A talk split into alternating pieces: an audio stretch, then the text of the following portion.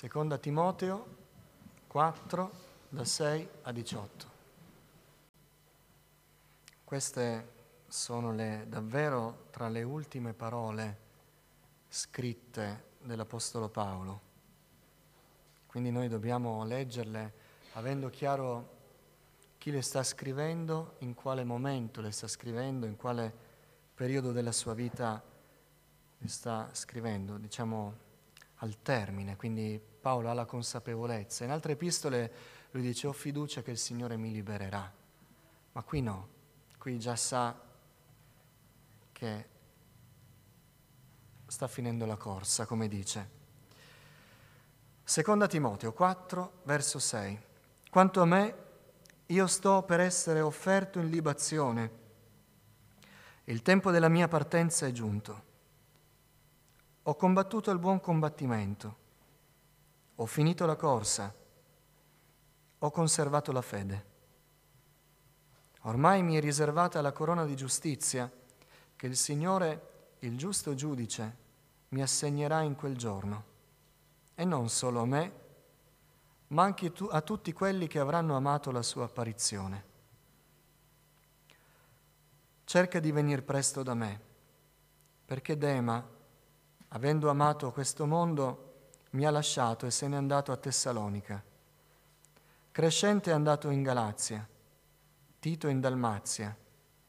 Solo Luca è con me. Prendi Marco e conducilo con te, poiché mi è molto utile per il ministero. Tichico l'ho mandato a Efeso.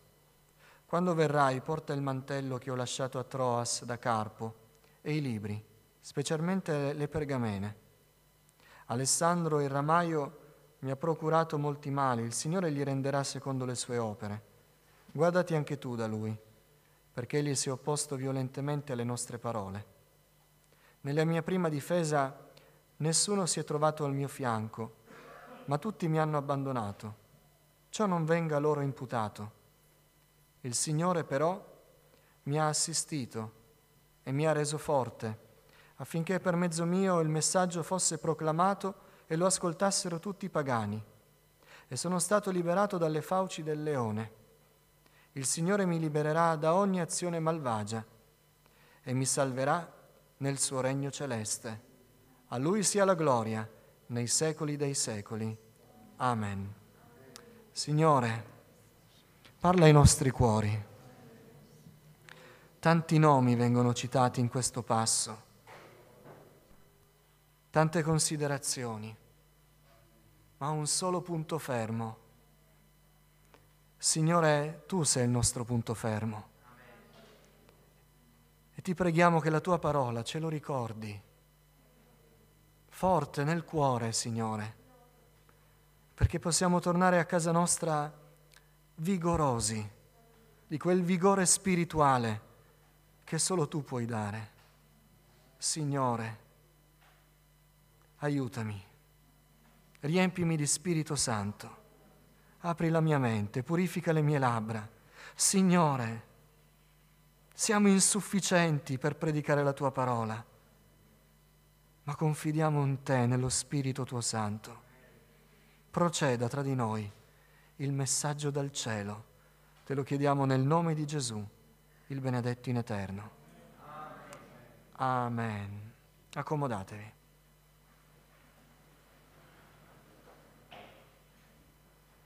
Avrete notato i tanti nomi che cita Paolo. Ne citerà anco, ancora alcuni altri nel versetto 19, 20, 21. Mi sembra di collegare un po' questo passo alla conclusione dell'Epistola ai Romani, in cui Paolo spende quasi tutto il capitolo ricordando persone. Ma in Romani le ricorda diversamente, sono citazioni per salutare, per ricordare i benefici. Qui Paolo ricorda le persone, ma le ricorda ormai sapendo qual è la sua vita, sapendo dove si trova, qual è la sua sorte finale, è in prigione, la seconda prigionia, quella che poi lo porterà al martirio, è anziano. E lui fa delle considerazioni scrivendo a Timoteo, si apre con lui, gli parla di persone, ma gli parla di persone in un modo particolare, nel modo in cui solo un vero credente può fare, pur essendo molto lucido nella sua analisi, nella sua descrizione. È un apostolo in questo momento umanamente solo. Si trova in prigione, è una prigione diversa da, dalla prima prigionia a Roma, che era un po' come gli arresti domiciliari, ma fatti in un modo privilegiato, in cui lui poteva ricevere persone, eh, fare delle cose. Qui è davvero in una prigione, davvero in una cella, è davvero solo. Non può ricevere tutte le visite che riceveva prima. È umanamente solo. E pensa a una vita in cui è sempre stato attorniato da persone. Quando in gioventù era lontano dal Signore, lui era un leader giovanile. Lui stava con i capi, aveva il suo seguito aveva anche un piccolo esercito messo a disposizione dai farisei, dai sacerdoti, ed aveva un seguito, era stimato. Poi il Signore lo chiamò, lo appartò, lo isolò per un certo periodo, lo preparò e quando rientrò nella società, diciamo così, fu di nuovo un uomo pieno di persone intorno a lui, i fratelli questa volta che si conquistò man mano, perché all'inizio c'era diffidenza, lui era lo sterminatore della Chiesa e doveva mostrare con la sua vita che era davvero adesso un fratello. Ma da quando Barnaba lo prese fu di nuovo un uomo in mezzo alle persone, in mezzo ai fratelli, ad Antiochia, poi nei viaggi missionari. E le persone volevano andare con lui, si formò una squadra missionaria. Egli andava, i fratelli piangevano quando lui andava via. Tornava, aveva delle, della corrispondenza epistolare, era una persona sempre attorniata da altre persone. E lui lo ricorda. Ed è chiaro che se la sua vita era stata spesa così, quel momento risaltava ancora di più. In quel momento lui era umanamente solo e racconta, aggiorna un po' il suo discepolo prediletto, Timoteo, sugli amici del passato, sui fratelli, sui compagni d'opera. E racconta un po', un po' come quando eh, tutti noi stiamo lontani dai fratelli per uno, due, tre anni, poi ritrovandoci eh, si chiede, è lui che ha fatto? E quella famiglia cosa sta facendo? Dove si trova? E così parla, e parla di tutte le persone che conoscono sia Paolo sia Timoteo. E dice, adesso sono solo. Alcuni mi hanno abbandonato per debolezza, mi hanno abbandonato perché sono stati infedeli al Signore. Alcuni hanno avuto paura, si sono tirati indietro. Dema, Alessandro tu lo conosci, questo Alessandro probabilmente era stato nel novero dei credenti o comunque eh, aveva avuto a che fare con la Chiesa, era conosciuto anche da, da Timoteo, Alessandro, eh, Dema. Alcuni romani eh, hanno avuto paura, si stanno nascondendo, eh, mi hanno abbandonato, avrebbero forse dovuto essere arrestati con me, ma hanno rinnegato, hanno fatto un passo indietro, allora adesso sono qui da solo. Quindi sono umanamente solo perché alcuni sono stati infedeli o sono stati deboli. Altri mi hanno abbandonato per le necessità dell'opera del Signore. E dice, ti ricordi crescente? È cresciuto e l'ho mandato in Galazia. Tito lo conosci? C'era bisogno di lui in Dalmazia per l'opera del Signore, è andato. Tichico l'ho mandato a Efeso e tu conosci Efeso. Quindi altri avevano abbandonato Paolo per le necessità dell'opera di Dio.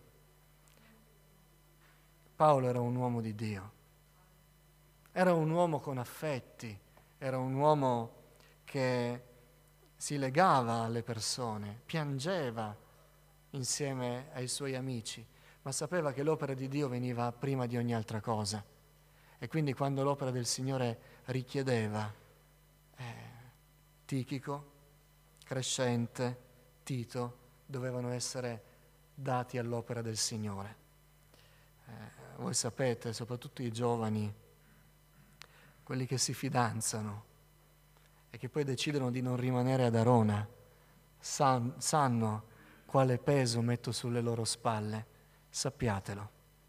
Continuerò a fare così, perché umanamente siamo legati. Però quando l'opera del Signore chiama, mi ricordo quando ero stato chiamato ad andare a Domodossola, i progetti per servire il Signore erano altri. Erano concordati con eh, il pastore, il fratello Shanna, dovevamo andare in tutt'altra direzione. E poi c'era stata questa interferenza, questo cambio di programma.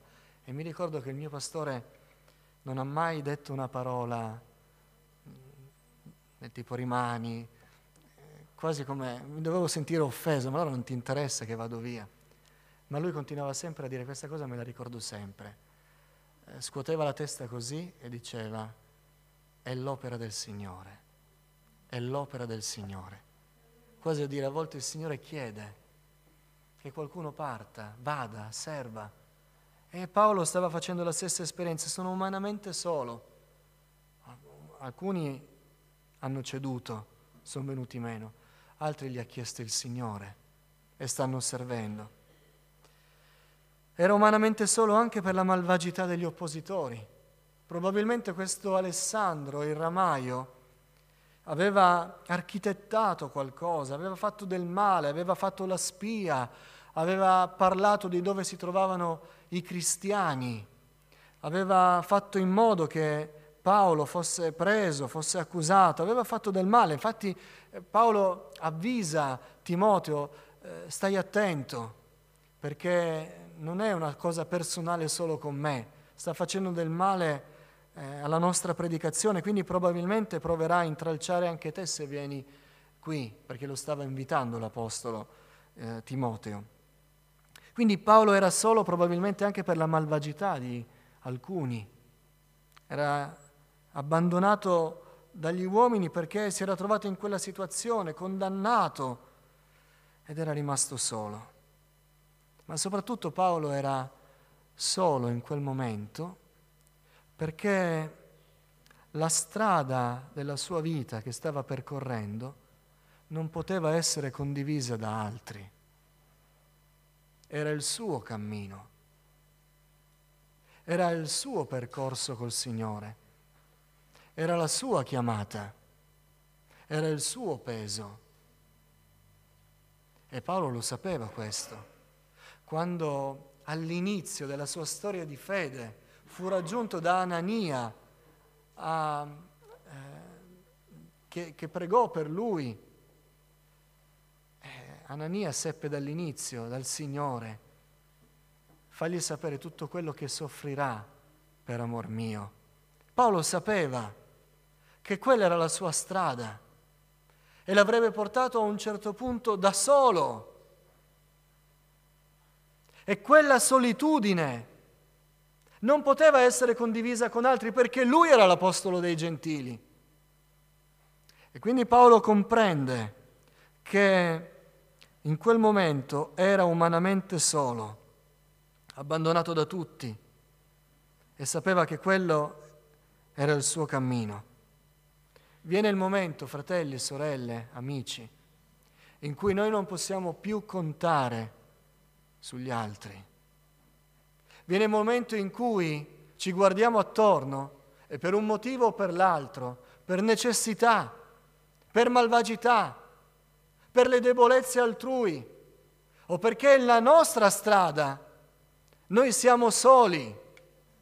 Viene il momento in cui, guardandoci intorno, noi dobbiamo aprire gli occhi e svegliarci spiritualmente e sapere che non c'è mai stato chiesto di appoggiarci sugli altri, perché c'è un momento in cui senz'altro saremo soli e Dio lo permette perché ci possiamo ricordare quali sono davvero le sue promesse. Non è mai scritto da nessuna parte nella parola di Dio che siamo autorizzati a confidare negli uomini. Addirittura è scritto maledetto l'uomo che confida nell'uomo. E gli altri per noi, questo me l'avete sentito dire tante volte, gli altri per noi non esistono perché ci dobbiamo aspettare qualcosa da loro. Gli altri esistono per noi perché noi dobbiamo servire il Signore e non possiamo servire il Signore se non andando alle persone. Ma al di là di essere un'occasione per amare e servire il Signore servendo gli altri, gli altri per noi non devono avere nulla su cui noi ci dobbiamo appoggiare. Non dovremmo mai essere delusi dagli uomini, perché quando siamo delusi dagli uomini vuol dire che ci siamo aspettati qualcosa da loro o ci siamo appoggiati su di loro. Non dovremmo mai sperare negli uomini, perché la nostra speranza viene dal Signore, che usa gli uomini, lo vedremo. Ma quando viene il momento, e viene il momento, in cui siamo soli, noi dobbiamo comprendere che cosa il Signore ha operato nel nostro cuore, qual è la nostra fede. Paolo sapeva che quella era la sua strada, che lui sarebbe stato pop- l'apostolo dei gentili, che lui avrebbe portato il nome che le autorità avrebbero scritto, tanto è vero che in quei periodi si riteneva che il capo dei cristiani nel mondo, mondo conosciuto di allora, fosse Paolo, il leader. Gesù era sceso al cielo, fisicamente non era lì. Il leader di questa nuova setta era Paolo. Paolo era il nemico pubblico numero uno, era il ricercato speciale. Preso lui, si pensava che si sarebbe interrotta quella strada. Paolo lo sapeva. Tante volte mi è capitato nel ministero di comprendere che il cammino personale, la chiamata individuale che il Signore rivolge a ciascuno dei suoi figliuoli continua a essere personale. Quante volte, soprattutto nei primi anni, avrei voluto avere un pastore di esperienza accanto a me, oppure uno staff, un, un, incoraggiamento, gli amici credenti, servitori di gioventù a fianco a me. Ma sempre immancabilmente notavo che più li cercavo, più era impossibile trovarli, perché il Signore mi stava facendo comprendere che quel cammino era il mio cammino io dovevo imparare a confidare in Lui. Paolo però, mentre scrive alla fine della sua vita queste ultime parole a Timoteo, non deve imparare niente, ma con questo scritto insegna e lo insegna a noi questa mattina. Quando viene il momento in cui non possiamo più contare sugli altri, e siamo forse abbandonati dagli altri, il vero credente non si abbatte. L'abbandono umano per il vero credente non è motivo di abbattimento. Perché il vero credente vede chiaramente il Signore nella sua vita e comprende che non siamo mai mai abbandonati dal Signore. Paolo poteva dire, non lo dice qui come una lamentela, non lo dice come una critica. Notate anche quando parla di Alessandro il Ramaio, sta descrivendo, non sta connotando, sta descrivendo quest'uomo e dice il Signore si occuperà di lui. Paolo comprende che pur rimasto solo, il Signore però non mi ha abbandonato. Io sono sereno. Io sono stato lasciato dagli altri, abbandonato dagli uomini, ma non solo, perché sono con il Signore. Il Signore è con me. Alcuni hanno lasciato per il servizio cristiano, alcuni sono venuti meno nella fede. Io non posso fare quello che devono fare loro. Alcuni hanno tradito, alcuni sono oppositori. Questa è la mia strada, ma io non sono solo. Il Signore è con me. Ecco perché Paolo non si abbatte. E qualcuno potrebbe dirmi, ma fratello, non è comprensibile un motivo di abbattimento non è umano un motivo di abbattimento, non è accettabile un, mo- un momento di abbattimento, è comprensibile, è umano ed è accettabile. Ma quando noi leggiamo la scrittura, non c'è una storia in cui un uomo di Dio, una donna di Dio, rimasti soli, abbandonati da tutti, incontrano il Signore e il Signore dice, comprendo che tu sia abbattuto, quindi rimani nella tua afflizione. Non c'è una storia, cercatela. In ogni momento in cui un uomo e una donna rimangono soli umanamente, Dio dice, perché ti abbatti? Rialzati, torna indietro, alza lo sguardo, perché io non ti ho abbandonato. E non ti ho mai detto che dovevi abbatterti per l'abbandono degli uomini. Ti ho sempre detto che può accadere che verrai abbandonato e non è perché sono tutti cattivi, non è perché tutti ce l'hanno con te, perché sono uomini come te. Ma io ti ho sempre detto, e io non ti lascio e non ti abbandono. Le ultime parole di Gesù ai discepoli riportate in Matteo sono, ed ecco io sono con voi tutti i giorni fino alla fine dell'età presente. E Paolo non era abbattuto. Paolo scrive ai Corinzi e comprendiamo cosa sta dicendo ai Corinzi dalle ultime parole che scrive a Timoteo. Seconda Corinzi 4.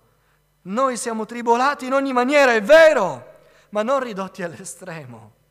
Perplessi è vero, ma non disperati. Perseguitati è vero, ma non abbandonati. Ma non abbandonati da chi? Da Dio. Da Dio. Lui non ci abbandona. E Paolo lo dice.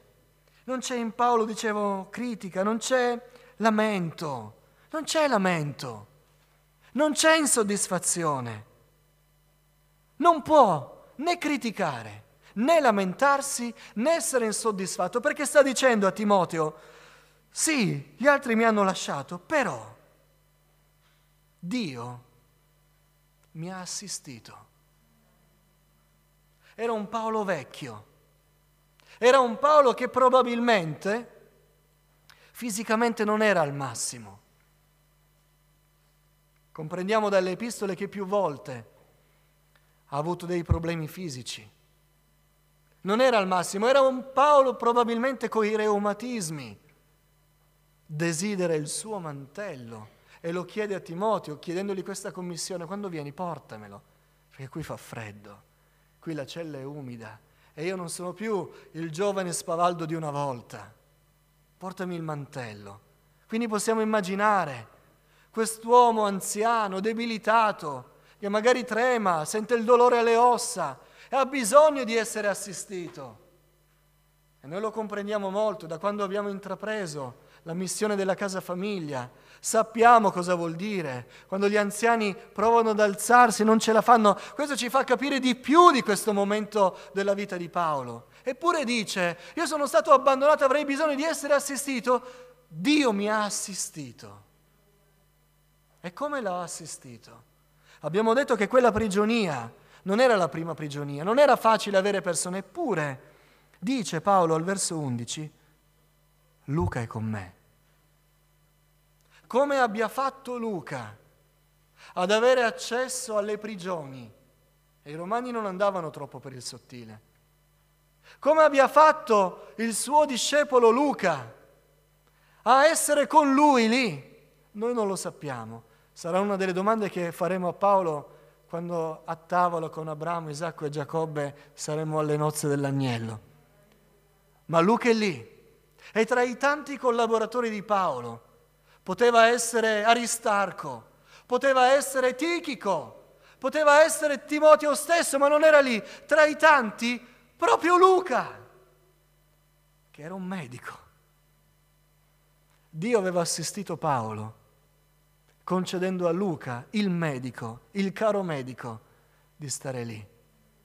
Tra i tanti di cui avrebbe avuto bisogno Paolo, uno in particolare poteva assisterlo con i reumatismi, con i dolori, col problema alla vista e tutto quello che poteva avere quell'uomo anziano. E Dio glielo concesse. Ma Paolo riconosce che non era l'aiuto di Luca, era l'aiuto di Dio. Dio però mi ha assistito. Stai sereno Timoteo, non sono stato lasciato da tutti. Dio mi sta assistendo attraverso il servizio di Luca. Allora possiamo andare alle persone per servire il Signore. E dice, Dio mi ha assistito?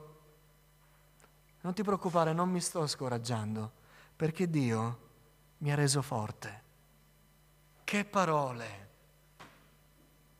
Un uomo abbandonato. Ora noi sappiamo che già la prigione è una dura condanna, la prigione dei romani era la peggiore delle condanne.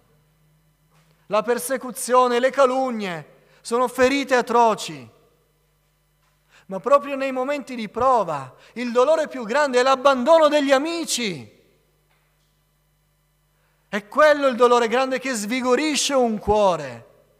Eppure, davanti alla delusione umana più grande, quest'uomo è capace di dire, io non mi sto indebolendo, non mi sto scoraggiando, perché Dio mi rende forte.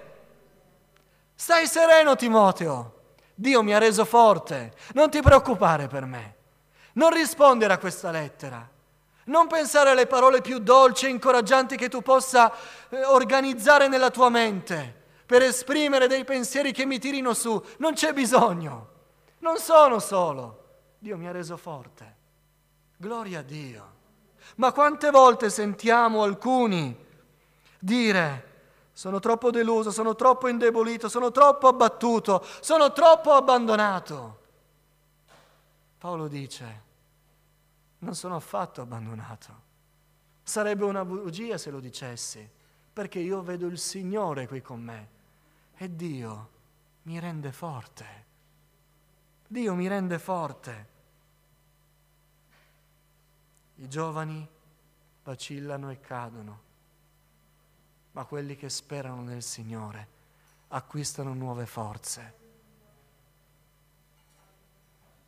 Corrono e non si stancano, camminano e non si affaticano, ancora di più si alzano a volo come aquile, perché Dio ci rende forte. Amen. Alleluia. Questo fa il Signore. Poi dice, ti dirò di più Timoteo, il Signore mi ha assistito, il Signore mi ha reso forte, ma tu sai come sono, mi conosci. L'unico desiderio del mio cuore è servire il Signore. Morirò solo quando non potrò servire il Signore, ma il Signore mi ha reso ancora la vita e se io ho vita, io so fare solo una cosa, servire il Signore. E dice, pensa Timoteo, che Dio mi ha reso forte e io lo sto servendo ancora. Sto parlando di Lui, sto testimoniando. Per mezzo mio il messaggio è stato proclamato e l'hanno ascoltato i pagani.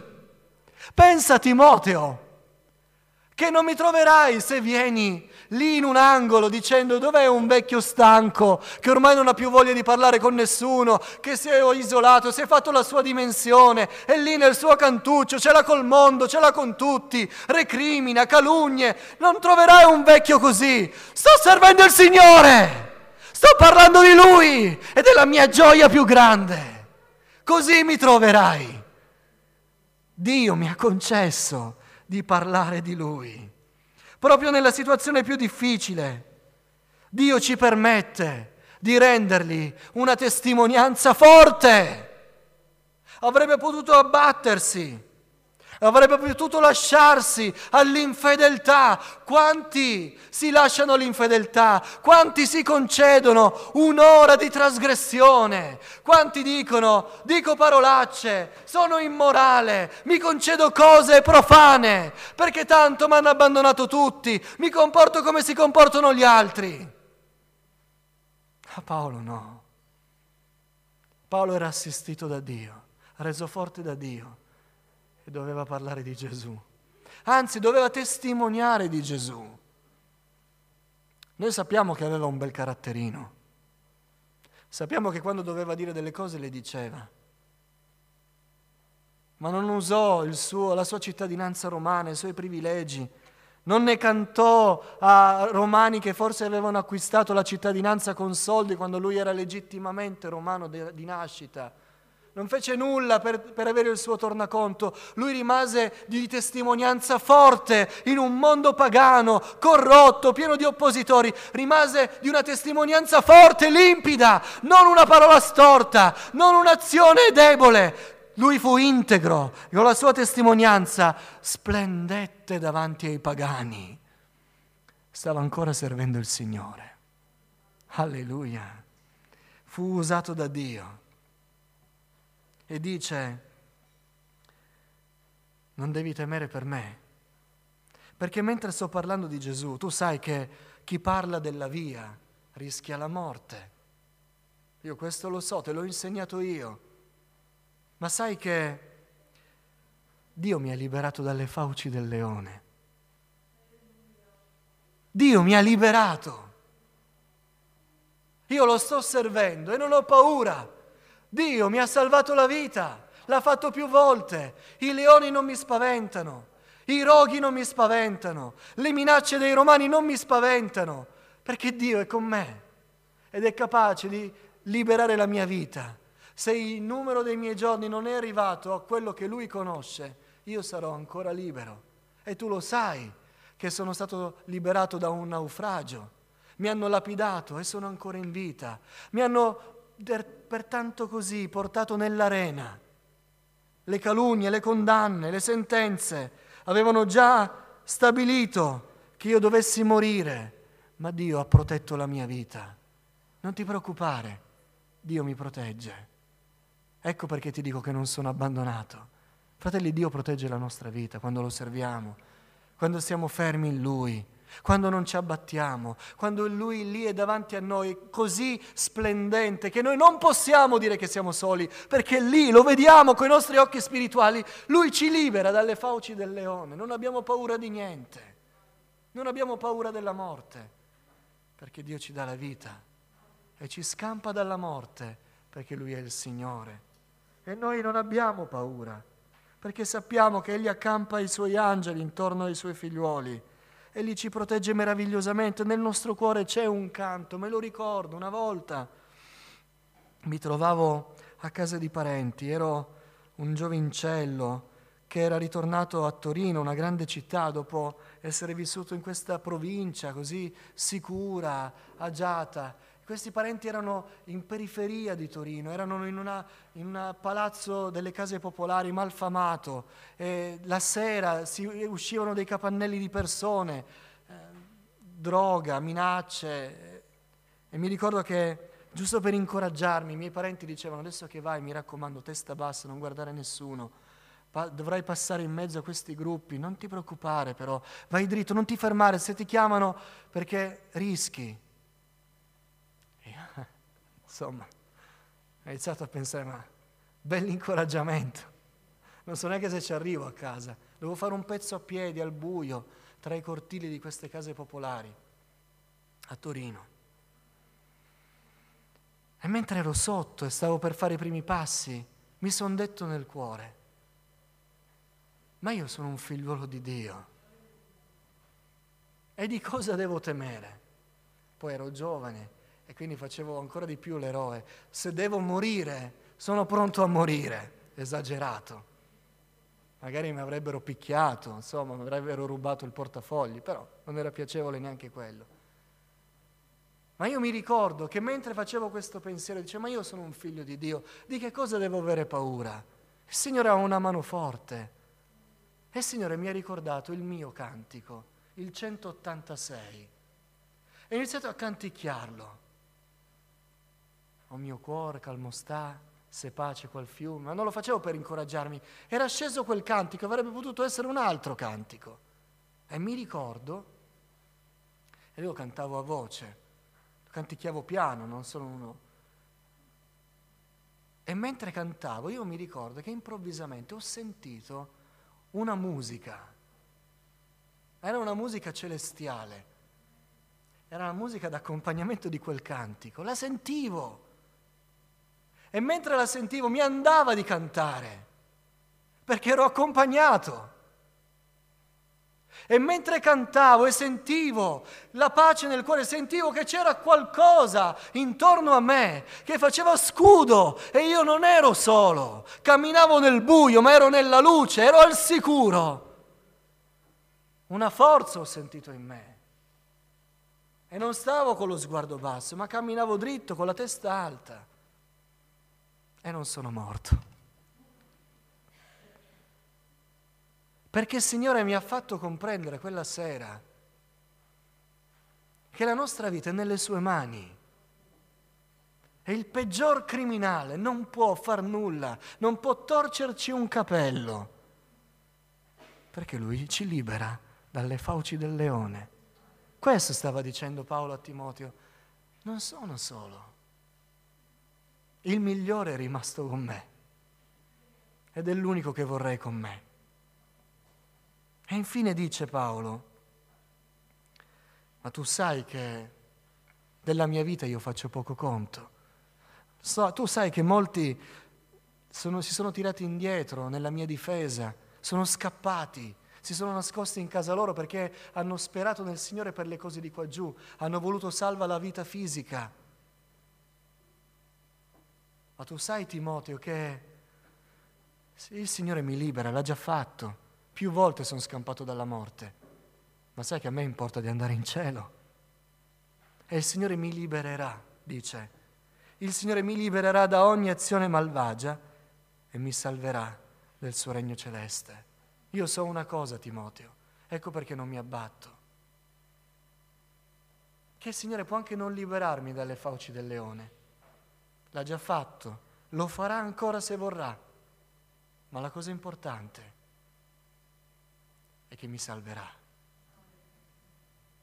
Posso pure morire, posso pure rimanerci in questa prigione, posso pure rimanere solo e dimenticato da tutti, ma il Signore mi libererà dai malvagi e mi salverà nel suo regno celeste. Io so che colui che non mi ha abbandonato in questa cella non mi lascerà, mi porterà su, entrerò con lui in cielo.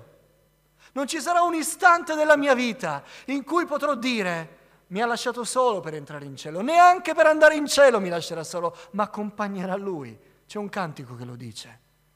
Non sarò abbandonato. Io so, Timoteo, che mi libererà dalla liberazione, della liberazione più grande, mi salverà e lo so da una cosa, che non mi ha abbandonato adesso. Non mi ha abbandonato adesso non mi sta lasciando per le cose che lui considera secondarie. Non pensi che non mi lascerà per la cosa primaria per lui, salvare l'anima mia. Mi salverà. Ecco perché dobbiamo essere incoraggiati questa mattina. Non siamo mai abbandonati dal Signore. Egli ci assiste, Egli ci rende forti. Egli ci permette di servirlo, Egli ci libera dai pericoli, Egli ci porta in cielo per salvarci. E tutto questo lo sappiamo perché Lui non ci abbandona. Amen. Lui non ci abbandona. Puoi dire di essere stato abbandonato dagli uomini, ma non puoi dire di essere stato abbandonato da tutti e non puoi dire di essere stato lasciato solo, perché Dio non ci abbandona.